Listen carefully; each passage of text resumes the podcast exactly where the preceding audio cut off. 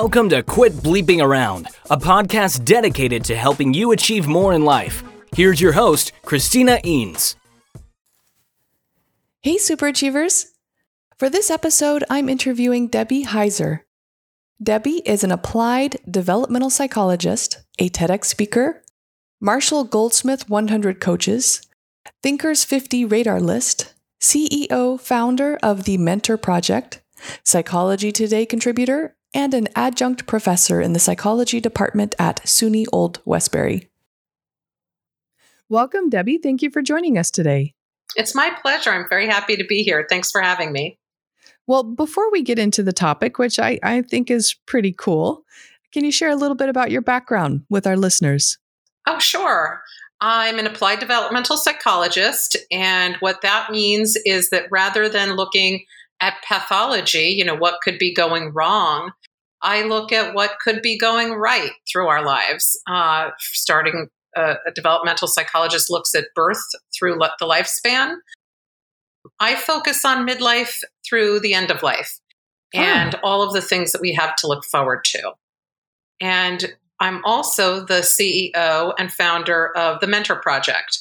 And that's an organization that brings more than 100 world class experts in fields like science, technology, engineering, arts, math, finance, and law to mentor students around the world for free. And so I balance those two worlds by basically engaging in what would be looking at things in a positive way and how we can move forward.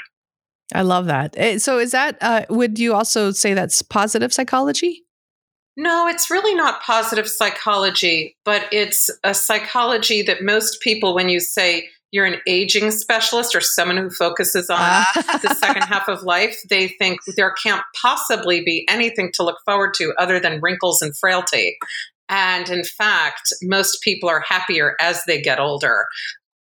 So it's not positive psychology, but it's a form of psychology where, you know, just like a, we can um, look forward to walking and talking when we're really young. That's something that we expect and something that we look forward to. And sort of all of the things that we look forward to as we sort of learn and advance when we're young. We never stop doing that. It's just that we never, we always stop talking about it after yeah. we reach adulthood. Yeah. Oh, man. Yeah. I have to say, every year is getting better and better midlife has been amazing for me at least. me too. Me too. Yes. Yeah. And we're not alone. exactly. well, and and so oftentimes we think of when we think of mentoring, we're very focused on the mentee and what they can gain from it and why it's important to go find a mentor. Which is all great, right? That's important. However, I, I love how we're taking a little bit shift in perspective today and focusing on the mentor so, and the benefits of mentoring others. So, where should we go first with this topic? Well, you know, you're absolutely right. We know that there are benefits to having a mentor. That's so widely known. There isn't anybody who says, I, I don't want help. Um, I want no guidance whatsoever. You know, that really doesn't happen. But most of us, when we think about the mentor, it's a faceless individual. It's not a person that we really think of in the equation so much. But really, the mentor is a person who gets as much or more out of the relationship than the mentee. And the reason for that is because the mentors are leaving their mark on the world. They're taking their expertise and they have an opportunity to then choose the person that they want to work with and what they want to you know, sort of pass on to that person that they're going to then take into the world. Example of this is I was speaking with Bob Lefkowitz. He's a Nobel laureate in chemistry, and he was looking at, um, or biology, sorry, and he was looking at his what he called the legacy tree. And there was someone who was six degrees he called him Six Degrees Lefkowitz, um, uh, sixth generation Lefkowitz. At any rate, he was able to hear his voice in this person who he never met before because that person had been taught by someone who had been taught by someone who had been taught by someone who had been taught by someone uh, who was taught by Bob himself. And this is what we look forward to. We want to know that what we do is important, that the footprint that we put out in the world is the one we want to put out in the world, so that we can say, hey, I know that if I say something or pass information along, it's not going to be lost. It's going to go out and make an impact in the world. And when Bob did that and, and shared his legacy tree, it really is what we're all sort of looking for is to make sure that we have our own legacy tree out there. He, like a Nobel laureate would do, just happened to write it down and write it in a journal article, you know, how it worked, and yeah. showed a, a snippet of his legacy tree and all of the Nobel laureates that were attached to it. But you don't need to be a Nobel laureate to do that. You can be a grandma passing down recipes. It's religion that's been around for thousands of years with the same rituals that are attached. It can be all kinds of things that we're putting forward into the world. And when we see that opportunity, it's absolutely exciting. Um, and it's really a time that makes people feel happy because there's a lot of productivity and a feeling like we matter. Yeah. Well, I, gosh, there's so many places we could unpack here with that. Uh, first, how about the the the need to leave our mark. How does that help with uh, you know the healthy psychology, all that good stuff? So if we're we're built to want to give back, it's just the same as walking and talking. Most of us are very familiar with how we develop physically. And that's kind of how we look at the lifespan is well, you walk, you talk, you do, you know, other other things, you start to get progress more, you can run faster, you can do athletics uh, then you hit adulthood and you sort of peak and you stay at a great level and then you start to decline. That's a super easy thing for us to be able to follow. What most of us don't follow, though, is the emotional trajectory. And we are built to go through emotional stages the same way we're built to go through physical stages. And one of those stages that we hit in midlife is called generativity. And that's where we're built to want to give back. And this is sort of, if you think about it, it makes sense because we're built to want to make sure that we mattered, that what we did gets passed on, because that's what makes the world keep going. Um, it's that emotional connection that we have with others, our community, our surroundings, our family, our friends. It's all of those meaningful connections that we have that make it so that we really want to and are driven to give back. So when you're younger, it's sort of inconceivable to say, oh, yeah, I can't wait to give back. We're built to, as mentees, as people who are taking things in, to need to grow and develop. But once we have all of that, if you're not giving it back, it's a feeling, it's an actual negative feeling that people have. It's like, you know, you're hoarding all this information, but it doesn't have any meaning anymore because you're not sharing it with others there isn't anything that it, it's it's sort of stagnant it's just sitting with you. So it's when we are able to put it out there into the world and see what happens to it and where it goes and watch the legs of that that's where our emotional positivity uh, kicks in where we start to feel really good and we start to feel happy content fulfilled productive all of these things that we all look forward to. And that's really a wonderful place to be in midlife. Oh, I love that. Yeah, and that totally makes sense because I know as I've gotten older, I've wanted to volunteer more and more with different things. we found with the Mentor Project, we're a mentor focused organization. And, you know, people said when I was first starting out with this, no one's ever going to join. Who, what experts want to give back? Well, who wants to spend their spare time mentoring people. And that's the younger generation that's saying that because they don't have the time. When you have when you're starting out in your career, you're overwhelmed with like learning everything. Then you add to that a family and a house and all sorts of commitments and things you have to do. There's not even a breath of extra time that you could even conceive that you'd want to give back in many cases. Um, but that is exactly where a person who's in midlife is. They've they're they have that room there that space is available to them. Oftentimes their kids are grown or they're in a place where they don't have as much need. You're in a position at work where you know what you're doing. You feel comfortable. You know who you are. You have your identity in place. You have room. You have bandwidth to give back and you want to, that's when you really want to. Yeah. What are some other benefits to mentoring? And then I, I want to dive in more into the mentoring project. But first, eh, are there other benefits to mentoring? Yeah, so the benefits to mentoring are that it, there is the emotional benefit, but the other one is the meaningful connection. You know, when you mentor, if you're really mentoring well, you're connecting with others. It's not simply just getting the information out there, but you're having a meaningful connection with someone. And meaningful connections are the actual sort of foundation of how we age well. Meaningful connections really help us to uh, live longer physical lives and they help us to live longer emotionally healthy lives. And this has been shown in research like the Harvard Longitudinal Study, and Laura Carstensen talks about um, being happier as we get older and the benefits that can come from that um, emotionally. And so we know that mentoring has some sort of unseen long term uh, positive effects on us that are really quite beneficial.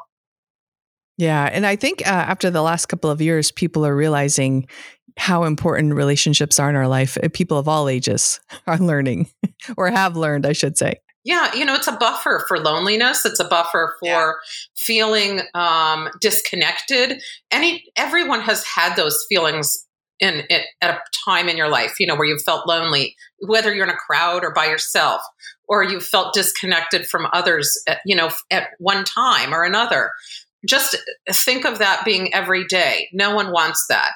And this is a buffer for that when you have meaningful connections. Oh, absolutely.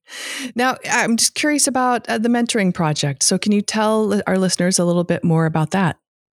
It's the Mentor Project, and we started um, because we had some mentors who uh, were experts in areas and they were disconnected from potential mentees.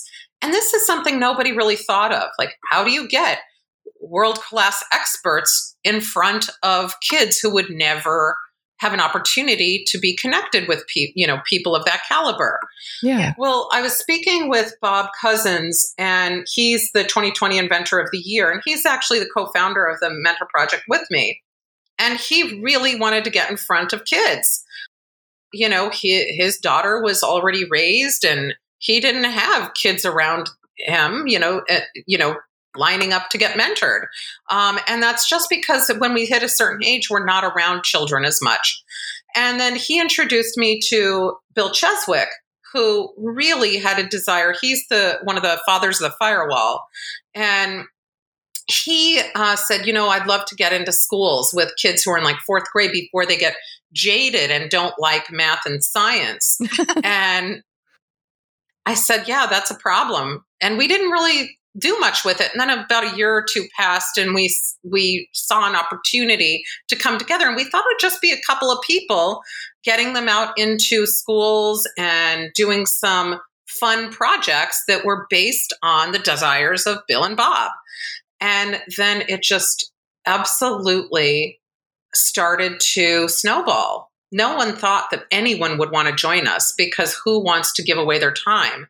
And the idea is that these individuals, like astronauts, if you look on our on our website, mentorproject.org, and you look at the mentor page, you'll see we have incredibly high level people. And people kept saying to us, no one's going to want to join and give back their time. They're too important. They're too busy. But these important, busy people have time to mentor and want to. So we ended up having people just reach out to us left and right, and we still do, saying, I'd love to join and mentor. How can I give back? What can I do?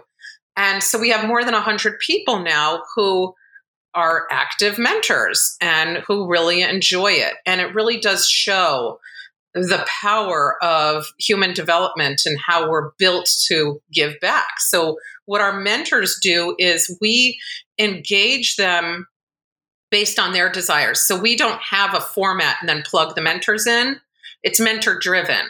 So we have one mentor from Argentina. His name is Javier, and he is really excited by hackathons.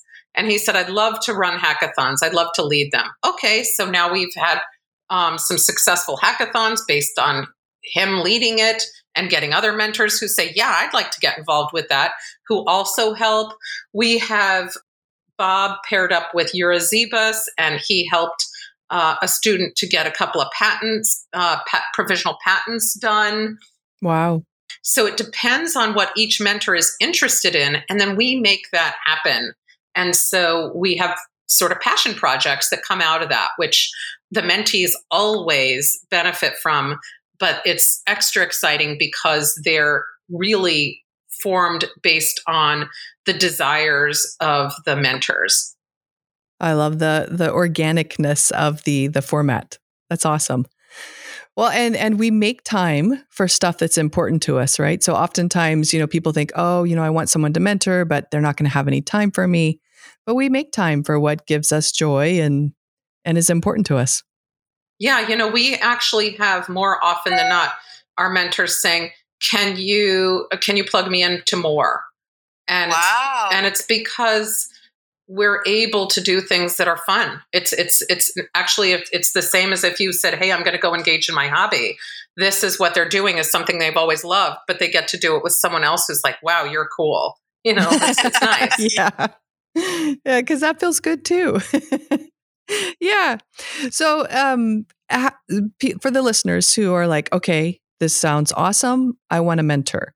Not necessarily through the mentor project, right? But how would what how do you recommend folks would go about mentoring in whatever area they they feel like they could mentor in i think first thing is you could, you're never too young to start mentoring mentoring looks different though when you're a kid so if you're a kid um, you can start with civ- civic engagement uh, that's getting involved in something outside of yourself and that's the first step. That just leads to automatically being plugged into understanding and learning how to get involved in more generative activities, uh, which are things like volunteering, mentoring, and philanthropy. And when you're midlife and older, uh, the best way to get involved is to find out what is it that I want to give back. You know, a lot of people do a job and they have an expertise, but that's not what they want to give back. That's not their passion area. That may yeah. have been how they earned their money, but what they feel passionate about may be very different. And that can be religion, that can be, you know, something faith based, it can be community based, it can be um, something in the world, you know, something global, it can be, you know, looking at climate change or I want to give back in a certain area. So look at what your passion is. And then you can just simply do a Google search and find out what people are doing out there in that in that realm and you can get involved. And you'll find other like-minded people who which is really one of the really amazing benefits of it is that you get plugged into people who also like the same things that you do. So you're giving back but at the same time you're building a network of um, you know connections who share your same vision and passion. And Another way is you can go to organizations like the Mentor Project and see if there's a way that you can plug in either as a mentor. We also have other people who say, "Hey, I have an expertise in, um, you know, doing something like running programs or doing something else. I'd like to do something other than just mentor." And that's where you can get plugged in in a different way. It doesn't have to be a concrete thought of, I'm going to give an hour a week and I'm going to do X. It really, you can mentor in any sort of way you'd like and with as many organizations as you'd like. I love it. Oh, thank you. Um, now, before we get to your final piece of advice, can you share a little bit about your products and or services that you'd like our listeners to know about? Sure. So, with the Mentor Project, mentees can plug in and use our Ask a Mentor button that's on our website. So that's a way for them to say, Hey, I have a question about something. It can be broad or it can be narrow, but it, you know, you can ask one of our world experts pretty much anything you'd like. It's a way for schools to say, We'd like to have mentors come in and speak in our classrooms. If we're nearby, great. We would be happy to do that live. But a lot of times schools would like us on Zoom, and that allows us to reach you know any area around the world we have podcasts so um, folks can look us up on iTunes or wherever else you get your podcasts, and you can find the Mentor Project podcast. We have events that run regularly. You do not have to be a mentee. We open these up to others. They're geared towards our mentees, but we've found that a lot of times adults like to enjoy our uh, material as well. So we have, for example, you know, coming up over the summer, the summer series, we'll have writing, how to do a TED talk, how to make change, all kinds of different talks. Um, and you can also uh, plug into hackathons if you're a student. You can go to our website and we'll be posting when our hackathons will be uh, coming up soon. And you can also plug in to say, hey, we'd like specific programming. Can you help us out? And we generally can. Nice. Okay, and where would people go to learn more about this? Mentorproject.org. We're also on LinkedIn, The Mentor Project. We're on Facebook, The Mentor Project. We're on Instagram, Mentor Project, and we're on Twitter, Mentor Project. I love it. All over the place, easy to access. Okay, what is your final piece of advice for our listeners? My advice is to look at aging as an opportunity, not a challenge that everyone I've ever spoken with or worked with who's older, they can't run as fast as they could when they're 20, but they generally don't care. They're really thrilled with having the connections that they have and doing what they want to do, finally being able to write their own script. So I hope that you will look at every decade ahead of you as a door that opens for you to walk through as an opportunity to become more emotionally connected and happier. Oh, I love it. Yes. And wholeheartedly agreed. Oh, thank you so much for joining us today, Debbie. Thank you for having me. It was such a pleasure. If you'd like to learn more about Debbie, visit mentorproject.org. Have you ever been trapped by aliens in a military bunker, locked in a coffin, or had to save humanity from an outbreak of the zombie virus? The Escape Leets have. Learn about how to have fun while developing yourself at escapeleets.com. That's escape, L E T E S.com.